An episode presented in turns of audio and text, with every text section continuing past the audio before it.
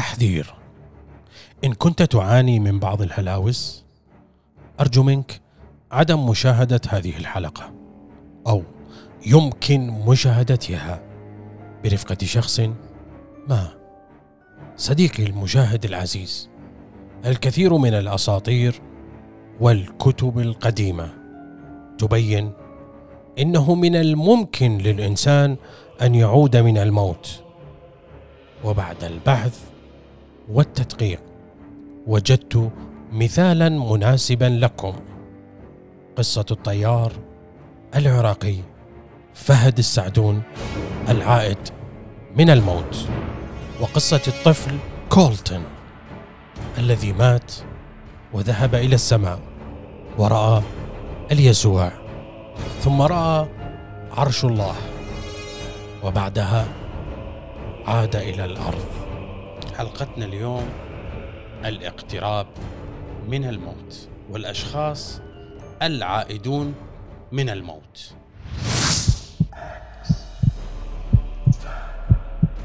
To be older, not always to be wiser.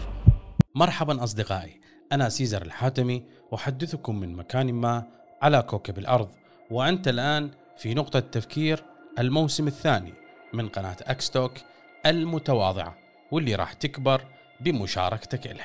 خلي نبلش. خلي نجي نعرف شنو هو الاقتراب من الموت. شنو هو ال NDE اللي كل البشر عندهم رهبة من عدة. هو عبارة عن ظاهرة طبيعية نادرة الحدوث. تتلخص ماهيتها في إن البعض ممن تعرضوا لحوادث كادت تؤدي بهم إلى الموت. هم قد مروا بأحداث وأماكن مختلفة. منهم من وصفوها إنها جميلة ومنهم من وصفوها إنها غير جميلة أو إنه هاي الأحداث كانت شريرة ومملوءة بالرعب. منهم من يقولون إنه إحنا مرينا بنفق ضيق جدا ومظلم وبنهاية هذا النفق ضوء أبيض وكائن غريب ينتظرنا. هل هذه تخيلات من العقل الباطن؟ الإجابة لا.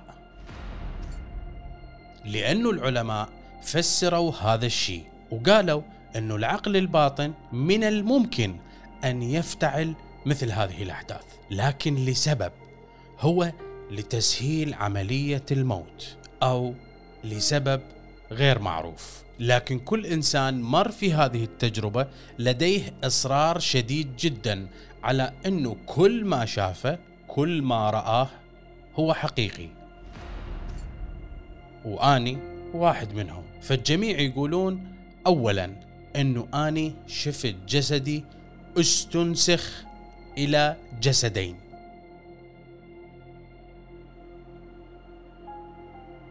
الأول مستقر بمكانه والآخر بدا يرتفع عنه ويتجه إلى الأعلى الأعلى الأعلى. لكن كلهم كانوا يشوفون هاي العملية من زاوية واحدة فقط. كل الحالات هي نفس الزاوية اللي هي الزاوية اليسرى العليا. وأغلبهم مصرين أيضا إن هم شاهدوا وسمعوا فترة إعلان وفاتهم. مثل ما أني شفت نفسي من دخلت بآخر عملية شفت الطبيب من اعلن وفاتي. سيزر مات. وللتأكيد من صحيت قلت للأطباء إن هم شنو سووا بالتفصيل لكن الأمر لم يؤخذ بالحسبان. الأول قد يكون إنه الموضوع متكرر جدا عند الأطباء والثاني لأنه من الممكن أن يكون هو حقيقي بالفعل. خلي أحكي لكم قصة الطيار العراقي فهد السعدون. وانتبه لا تغادر الفيديو لأن هناك مفاجأة لك. كان الطيار العراقي فهد السعدون محكوم عليه بالسجن والسجن الانفرادي. وبقى بالسجن الانفرادي ما يقارب سنة كاملة. فقرر أن ينتحر. فأخذ جرعة كبيرة من الدواء وبدأ الموت. بعدها شاف جسمه ينفصل عن جسمه الحقيقي ويرتفع للأعلى وبقى يرتفع ويرتفع وكان يشاهد جسمه اللي باقي بالأسفل وبدأ يصعد جسمه يصعد لحد ما اخترق السقف وبعدها بدأ يرتفع إلى السماء. يقول شاهدت كل بغداد وبأثناء ارتفاعه إلى السماء بدأ يحس بالراحة وبعدها شاف مخلوقين كانوا ينتظروا بالسماء. لحد ما أشروا له بالاقتراب وقالوا له رأسا قال لي هو أنت ليش انتحرت؟ وتعرف الانتحار هو آه، حرام؟ قلت له إي طبعا أعرف حرام قال لي لا ليش انتحرت؟ لكن كان قرارهم هو الإعفاء عنه ولو سألناه كيف كنت أنت تحكي وياهم كنت آني أحس إنه هو من يحكي أنا أحس به واني من أحكي هو يحس شريد أقول حتى من ما أحكي. يعني بالتخاطر. وقالوا له راح نراويك لويش عفينا عنك أصلا؟ راووه مشهد من كان هو طيار المشهد من كان يعصي أوامر القاعدة بقصف بعض الأهداف لسبب إنه كان يقول لهم هاي الأهداف بيها مدنيين فراووه هاي الحادث بأدق التفاصيل. وقالوا له قررنا نرجعك إلى العالم الأرضي. من هم هؤلاء؟ هم كائنات قد تعيش في البعد الرابع أو الخامس أو أي رقم. يعني هم ملائكة. لكن هاي الحادث قد تراودك أنت يا صديقي المشاهد إنه تقول لأنه هو طيار فبدأ عقله الباطن يتهيأ له مثل هيك أمور. خلينا نشوف رأي دكتور بعلم النفس حول هذا الموضوع. الطرد المركزي آه، على الطيارين وخاصة الروس ابتدوا بهاي التجارب شافوا لما يوصل قوة الطرد المركزي إلى خمس أضعاف الجاذبية الأرضية راح يتوقف الدماغ عن الشغل نتيجة أنه جهاز الدوران والقلب مدى يدفع الدم الكافي يعني أكسجين كافي ما أكو يوصل للدماغ.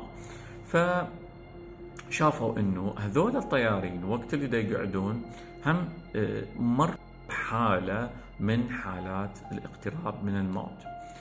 حالات الاقتراب من الموت تكون على شكلتين حسب طبعا الأشخاص اللي رجعوا وحكوا لنا ال- الحالة هاي. تكون على حالة سلام أو حالة اضطراب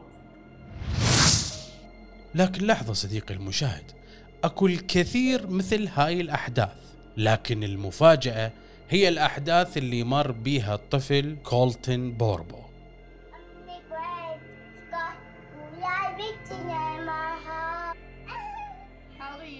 طفل مات بسنة 2003 وعاد إلى الحياة وحتى كتب والده عنه كتاب كامل اسمه السماء حقيقية. اكتشفوا إنه هذا الطفل انفجرت عنده الزائدة الدودية فودوه للمستشفى وكانت حالته خطرة جدا بحيث وهو بصالة العمليات قال للدكتور لوالده إنه هو هذا الطفل نسبة نجاته قليلة جدا وقد يكون الأمر لا يمكن حتى إنقاذه. فكان أب الطفل في حالة غضب شديدة جدا وبالتحديد كان غاضب من الله frustrated, fed up. And I remember telling him, I said, God, after all I've done for you, and now you're going to take my kid? This is how you treat your pastors? كان يعاتب رب العالمين يقول له راح تاخذ ابني رغم كل ما اني فعلته لك هل هكذا تتعامل مع خادمك وأم الطفل كانت تجري اتصالات كثيرة جدا حتى يصلون على الطفل ويدعوا له. وكل الأهل كانوا قلقين ومنتظرين بصالة الانتظار لحد ما إجت الممرضة تسأل عن أب الطفل وقالت له ابنك في غرفة الإفاقة ويصرخ يبحث عن والده. فإجا الأب للابن والابن كان ينظر لأبوه وقال الأبو هل تعلم يا أبي أنني كنت ميتا؟ وبعدها الطفل بدأ يتكلم قصته وقال لقد رأيت السماء وجاء يسوع عليه السلام وبعض الملائكة وطاروا بي إلى السماء العليا. فسئل للأب قال له كيف كان شكل اليسوع؟ فقال له كان مرتدي ثوب أبيض ونزل علي بشكل هادئ جدا وقال له كان عند يسوع علامات مميزة. فقال لهم إنه كانت العلامات بإيديه وبأقدامه. كيف عرف الطفل ذلك؟ وقال لهم أيضا إنه أني ذهبت مع الملائكة إلى غرفة عرش الله وشفت كيف كان شكلها. وأرسل الله إلي شخص يحمل أشياء أني أحبها في سبيل حتى أهدأ. والأمر الغريب الآخر إنه الطفل قال للأبو إنه أنت يا أبويا كان عندك جد وأنت صغير اسمه بوب وأنت كنت تحبه هواي وكنت أنت وياه تطلعون للمزرعة أنت وياك اثنين أطفال بعد. كنتوا تلعبون مع جدكم وجدكم كان متونس وياكم. وحتى أنتم تصلحون بعض الأشياء. سئل الأب أنت منين عرفت هاي الأشياء كلها بالتفاصيل. والطفل عمره أربع سنوات. قال له اني شفت هذا الشيء من شخص إجاني بالسماء. قال لي اني جد بوب وهو اللي سولف لي كل هاي الأمور. وبيوم من الأيام كان الطفل يم والدته. كان يقول لها ماما اني شفت عندي أخت ثانية بالسماء. وبقى يلح عليها. والأم كانت متفاجئه إنه كيف الطفل عرف إنه هو عنده أخت توفت وهي ببطنها قال لها أنا شفت أختي الثانية بالسماء لأنه هي إجتي وحضنتني وقالت لي اني كان ودي أبقى مع أمي لكن الله يريد ذلك. واني منتظرتكم في السماء لحد ما أنتم كلكم تجون. والأم والأب ما كانوا مخبرين الأطفال عن أختهم الأولى اللي انجهضت. وقال لهم إنه أني رجعت إلى الأرض لأنه اليسوع قال لي أنت راح ترجع إلى الأرض. فكل الناس يا صديقي المشاهد اللي مروا بهيجي حالة يذكرون أحداث أغلبها متشابهة بالتفاصيل. لكن الغريب مختلف الناس من مختلف الأديان ومختلف الأزمان. وحتى بمختلف الثقافات. مصرين كيف لجميع هؤلاء البشر منذ قديم الزمان وإلى حد هذا الوقت يتفقون على نفس التفاصيل. السؤال كيف ولماذا؟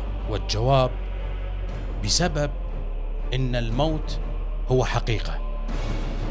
لا بد منها.